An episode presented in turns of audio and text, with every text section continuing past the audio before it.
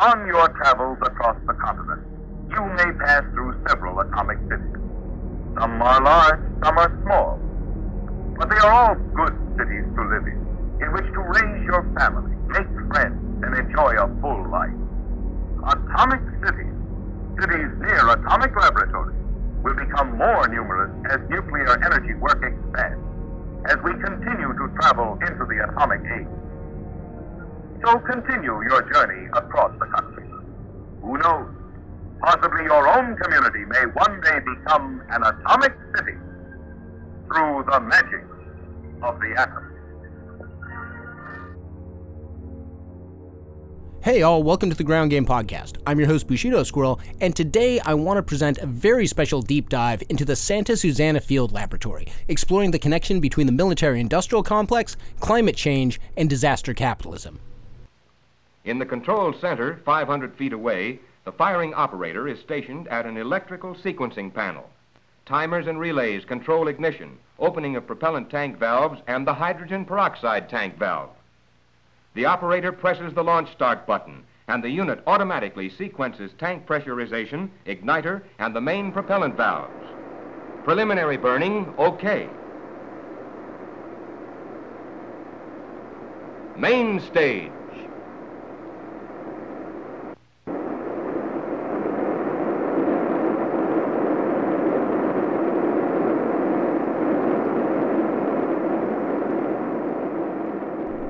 As of recording, the Woolsey fire is still burning through a large swath of Los Angeles and Ventura counties. Since Friday, November 9th, three people have been killed, hundreds of buildings have been destroyed, and nearly 100,000 acres have burned. All of Malibu has been evacuated, though residents have been able to return to some areas. Further east, new evacuation orders have been issued and are still anticipated by many. As the fire has developed, focus has been brought to a very strange piece of Los Angeles history the Santa Susana Field Laboratory. First through social media posts by community and physician groups, and then by reporting in more mainstream sources, it has come out that the Woolsey fire started on the now closed grounds of Santa Susana, a significantly contaminated site nestled in the Simi Hills. The Santa Susana site is significant for several reasons, and I want to explore them. But before I get into that, I want to frame this explicitly in terms of the military industrial complex and climate change. All over California, we find toxic sites left over from military bases, testing facilities, and engineering experiments gone awry. The legacy has become part of our culture in many ways. Slab City, which is situated on a former Marine base, is world famous as, quote, the last free place in America. In this barren wasteland, an off grid art gallery and a monument to the Christian faith have sprung up. East Jesus and Salvation Mountain present what may be the only silver lining on this map of human error momentary bursts of creative energy performatively generating fleeting art on a dead canvas. Even then, Slab City is not a place that many people would choose as their home. I've met residents who credibly claim that they were dumped there by law enforcement. While there are some services provided to the people that live there, for the most part they are on their own. A neglected patch of desert caught in limbo, a dumping ground of sorts. Most of California's 94 Superfund sites do not house outsider art or diverse communities or a media reputation that affords them some protection. 16 of these Superfund sites are in Los Angeles County. As climate change drives more destructive fires across the state, it is only a matter of time before another toxic site is directly affected. What assurances can we give them that if they purchase this land to build their homes on, or to keep this land for gardening or what have you, that it's safe. If you want to feel more protected, you need to get the site cleaned up so there's no longer a source. That's the rest of it, there's not much we can do. Get rid of that source, that's the key thing that we have to do. The contamination on the hill that wants to go off the hill. The Santa Susana Field Lab, or SSFL, was opened in 1947 to test rocket engines, missile technology, and nuclear reactors. Engines were developed for models of intercontinental ballistic missiles and even the Apollo missions. What's most interesting, though, is the history of nuclear accidents at this site. Santa Susana was the site of the first commercial nuclear reactor in the United States and the site of the first core meltdown in the world. The sodium reactor experiment ran from 1957 until 1964. Ultimately, most nuclear research at the facility was shut down by 1978. The reactor building was finally dismantled in 1989. In total, 10 reactors were built and operated. Since this was long before any federal environmental regulation, there was no containment built around many of them. Contaminated waste was not properly treated or stored, and years worth of literal nuclear waste have just never been accounted for. Four of the 10 reactors are known to have suffered accidents. In 1959, the first core meltdown occurred, as I said, at the SRE. Keep in mind, this was a world first, but was kept secret until after the Three Mile Island disaster 20 years later. The Department of Energy engaged in a sustained, decades long cover up of the accidents at the site, and ultimately it was academic researchers that stumbled upon the documents and brought them public. There were also numerous fires associated with radioactive materials at the reactors and the labs. So they're decladding these fuel elements, and that's creating dust and dirt and so on. Well, occasionally they would have a fire or a flood. And what do the workers do? I mean, you run. You absolutely run when the fire alarm goes off or, or any other, other radiation alarm. You run because it may mean your life. But back to the SRE and its meltdown. This meltdown left damaged fuel rods and caused radioactive gas to be released, presumably to drift over the city unheralded. However, things could have been much worse. Unlike many reactors which use water to submerge the fuel rods, the sodium reactor used sodium in the tank. This provided some protection when the core finally melted down, as Michio Kaku explained. Luckily, the fission product release, that is, the release of radioactive materials, was contained within the sodium. But there was always a chance that if fuel melting had proceeded unchecked, that it would have been released into the surrounding area, especially iodine and strontium. The iodine and strontium are very dangerous because the iodine goes to the thyroid glands of young children, causing thyroid cancer, and the uh, strontium goes to the bones of growing children, causing leukemia. But it gets so much worse. Two sodium burn pits are also known to be highly contaminated. Radioactive and toxic waste was simply burned in the pits despite all safety guidance. One worker reported that of the 27 men on his crew that worked the burn pit, 22 died of cancer. Suppose you are a worker in an atomic energy plant located near one of these atomic cities. This is you coming home to your family. Aside from the usual safety precautions, what steps are taken to protect you at work? Matter of fact, there are many so many that working in these plants is among the safest occupations in the world. At times, workers would destroy barrels of waste by shooting them with rifles so that they would explode and spray their contents into the air. All we know for sure is that this practice had stopped by the 1990s. In 1994, two scientists were killed when the waste they were illegally burning exploded. A decade later, three Rocketdyne officials pleaded guilty to illegally storing explosive materials in connection with the accident. Decades of accidents and willful negligence have piled up on the site, leaving contaminated soil, water, and vegetation. Boeing took over ownership of the site in 1996 and closed it entirely in 2006. Despite the seeming urgency and toxicity of the site, ongoing legal battles are hampering mitigation. In 2005, a fire ripped through the site and caused significant damage. Community organizations and physicians groups expressed alarm at the possibility that this radioactive contamination was spread over residential areas. We know that during the years of operation, and especially the years when proper disposal techniques weren't followed, that smoke from the facility spread out over much of the area, which already had significant residential development, including the neighborhoods of Simi Valley, Northridge, and Chatsworth. It was quite unusual. Uh, normally, you dispose of radioactive materials in specially designed and licensed radioactive waste facilities. So open air burning was not supposed to occur uh, for anything radioactive, but they did it anyway. So this burning was in the open air overlooking Simi Absolutely. Valley. Absolutely, the smoke would travel all over the complex up there, including Rocketdyne and uh, the Atomics International Complex, and in, would travel uh, into Simi Valley as well as the San Fernando Valley. And radioactive and chemical waste really weren't supposed to be burned there, just clean sodium, but they ended up do, having a fair amount of radioactivity and chemicals. And we've got now contamination both in the groundwater beneath that site and some of it migrated off site to what was then the Brandeis Camp Institute. Yes, that is true. Shutting down the reactors and even closing the site entirely has done little to reverse the damage done by these radioactive and toxic substances. Things like strontium 90 and cesium are taken up by the body's natural function because the body mistakes them for necessary chemicals like calcium and potassium. Each of these chemicals has a half life of about 30 years, but in order to become inert and harmless, you need about 100 half life cycles to pass. That means that someone who's exposed to radioactive gases released in 1959 would need to have those compounds in the body until 2559 for them to be harmless. Basically, once you're exposed to these waste gases, they are with you for life. Before urbanization took over, the San Fernando Valley was home to agricultural production. Livestock was raised for meat and dairy. There were huge groves of citrus, all of which were exposed directly or indirectly to this waste. After radioactive gases were released, they went on to be taken up by the soil and air to be recycled down again by rain and spread by the wind.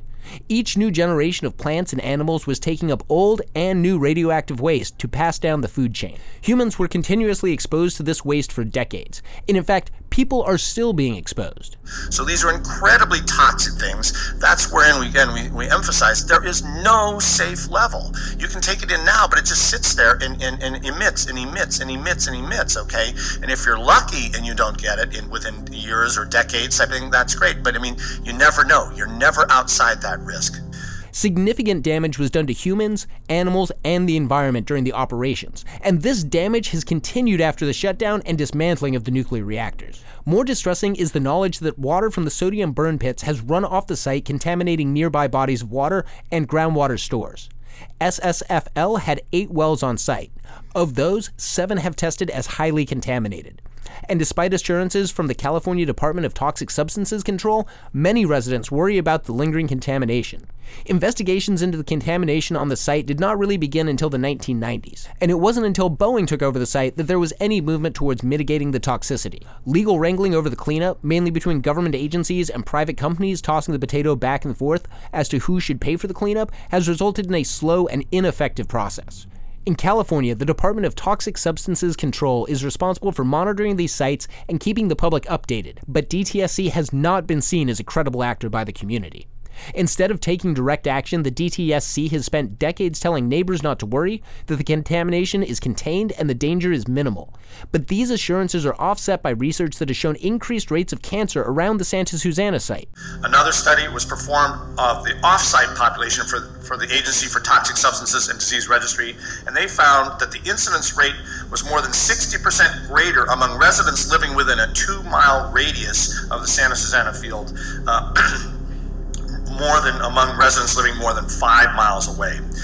Several lawsuits have been filed against Boeing, Rocketdyne, and the state of California in the wake of deaths and illnesses from aggressive forms of cancer. One class action lawsuit resulted in a $30 million settlement, though claims of legal malfeasance tainted the settlement and left each of the claimants with only about $30,000, far short of what they would need to pay for ongoing medical treatments. Cleanup work did not begin until 2010, when NASA began work on the 20% of the site that they own. Boeing is responsible for 80% of Santa Susana, including the infamous Area 4, where the nuclear reactors were built. So far, Boeing has fought both the state and activists by trying to win a more lenient cleanup standard. In March of 2018, seven year old Hazley Hammersley succumbed to neuroblastoma, a cancer that generally affects internal organs like kidneys and can develop in the belly, chest, neck, pelvis, and bones.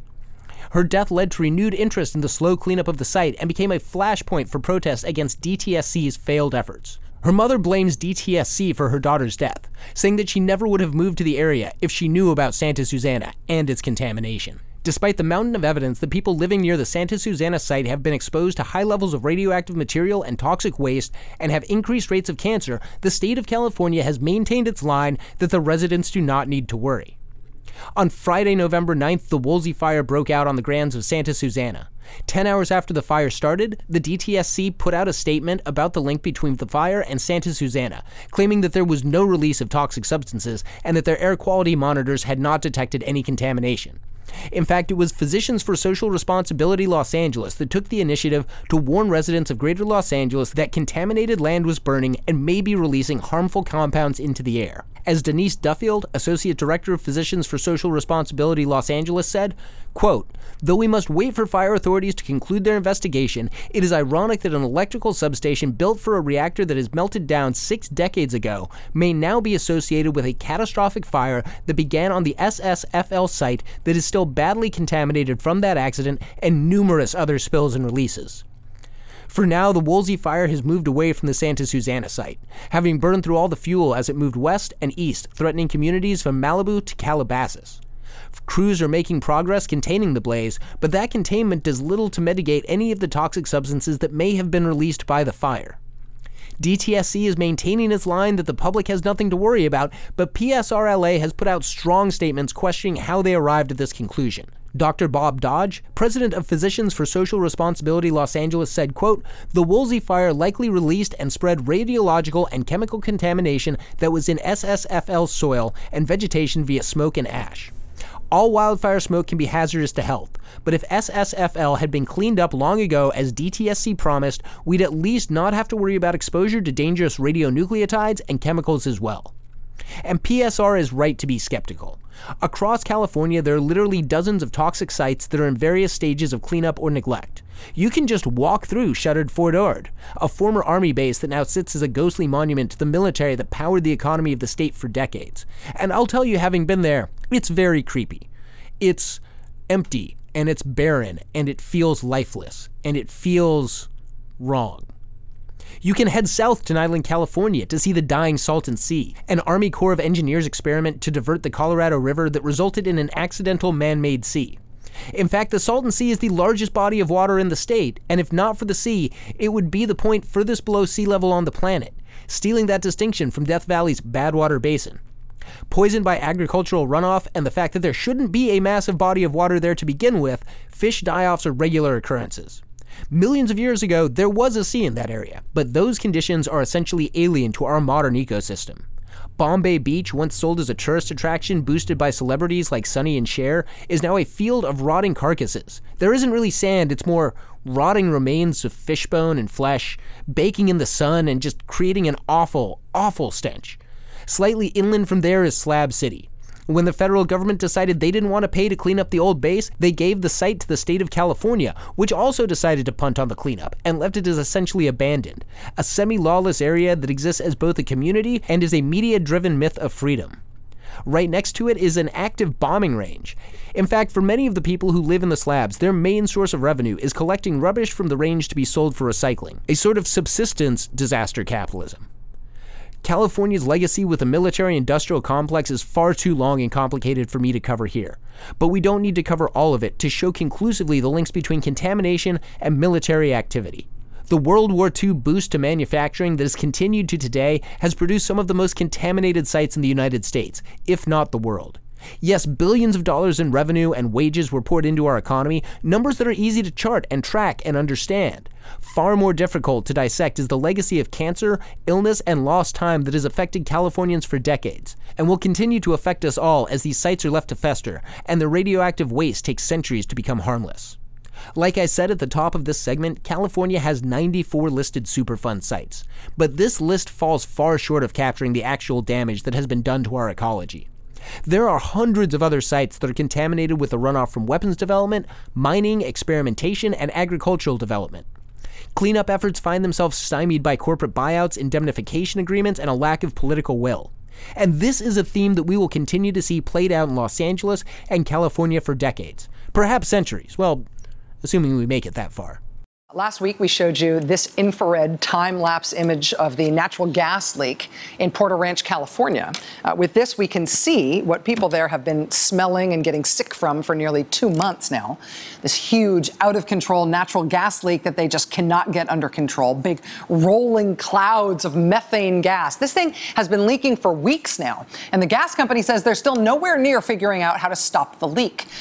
Just about 15 miles northeast of Santa Susana sits Aliso Canyon. Aliso Canyon is the second largest natural gas storage facility in the United States, housing up to 86 billion cubic feet of natural gas. Aliso Canyon is operated by SoCal Gas and feeds around 20 million households. In 2015, a well at the site experienced a blowout. The blown out well was drilled in 1958, and at that time had safety valves installed. However, work done in the 1970s removed these safety valves and never replaced them. Since the well was not seen as critical, no one bothered to ensure that it was safe. The resulting leak was the largest natural gas disaster in the history of the United States. An estimated 91,000 metric tons of methane was released, rivaling the Deepwater Horizon disaster. However, the airborne methane will have much more far reaching effects on the environment than the oil spill. Scientists are very aware that methane is one of the most potent greenhouse gases, and such a massive release is guaranteed to take years to equalize. Methane from the leak was detected as far away as Pasadena on the day that it happened, and caused concern among researchers who had never seen such high levels of methane pollution. For months, toxic gas spewed out of the mountain, poisoning nearby Porter Ranch and forcing the evacuation of about 12,000 people. In February of 2016, the state announced that the leak was finally closed, and the process of returning residents began shortly afterwards. Ultimately, SoCal Gas pleaded guilty to a misdemeanor for not reporting the leak immediately and paid a $4 million fine. There was no penalty for their continued lies about the health risks of the leaks, though there are many, many civil lawsuits still working their way through the courts, so we have yet to see on that. For weeks before SoCal Gas admitted the size and danger of the leak, nearby residents had reported ill health effects, but their concerns were minimized by the state and regulators. When the effects were too pronounced to ignore, the state finally moved to relocate residents. Once the leak was sealed, the state moved to declare Porter Ranch as once again habitable, though this may not actually be the case. Despite assurances from the state and SoCal Gas, residents have reported continuing health effects. In my experience canvassing Porter Ranch, I've had many conversations with residents who routinely get their benzene levels checked by their doctors, who point to the parked cars on the street with a strange kind of orange pollen on it that is in fact toxic waste still falling into the neighborhood. And I've even talked to new residents who have never heard of the incident and had no idea how close they lived to such a deadly installation.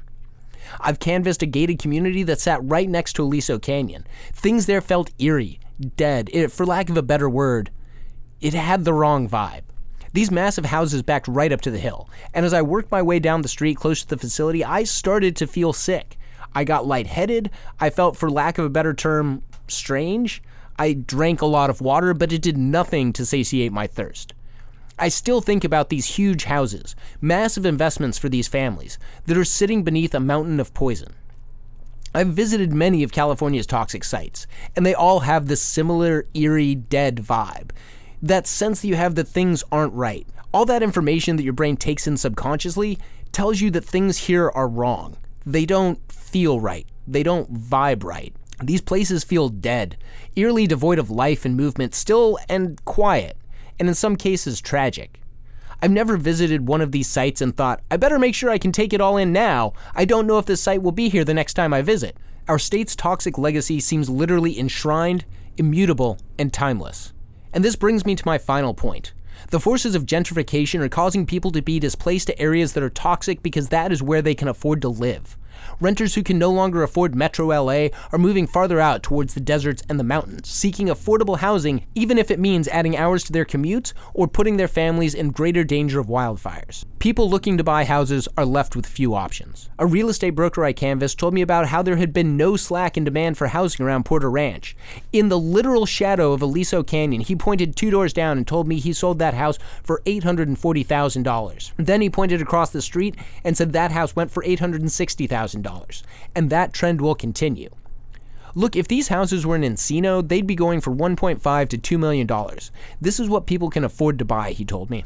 As our urban centers become hostile to working families, they are forced to seek housing elsewhere, but because of the legacy of negligence and outright criminality, their new housing puts them at greater risk. We are literally selling out our urban centers to the ultra wealthy while pushing workers into toxic environments, and the state seems to have little interest in protecting anyone.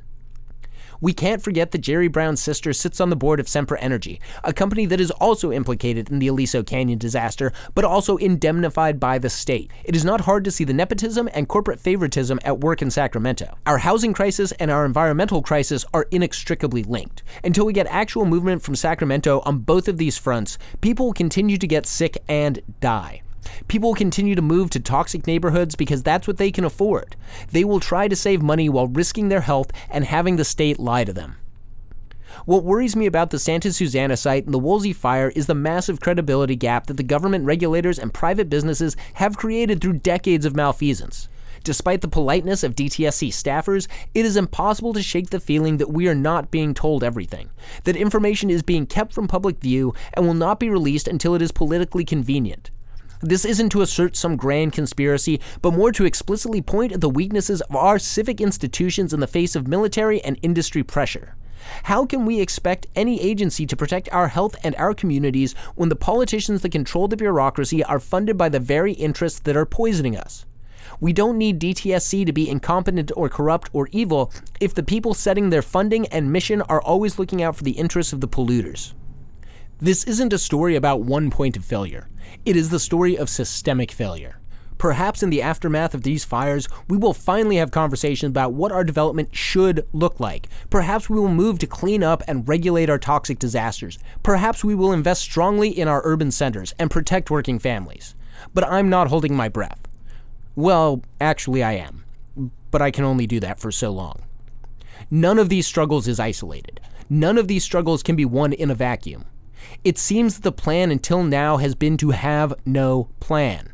Our command of technology has made it impossible to escape the ill effects, and our continued historical amnesia makes each of these places a hidden danger. While dangerous emissions could have been leaking out of the Aliso Canyon storage facility for years. That's what a CBS 2 News investigation has uncovered. And one teacher says it may have led to her cancer. Thank you for taking this trip with me through our buried history. As we keep finding again and again, nothing will stay buried. Our toxic legacy will rise to the surface and will harm us. We must begin to organize around the idea of community protection, not just in pressuring the state to clean these sites, but to create healthy, affordable housing. If we want to win this, we need to never lose sight of the fact that this is a multi generational battle, and it is a battle that we're losing.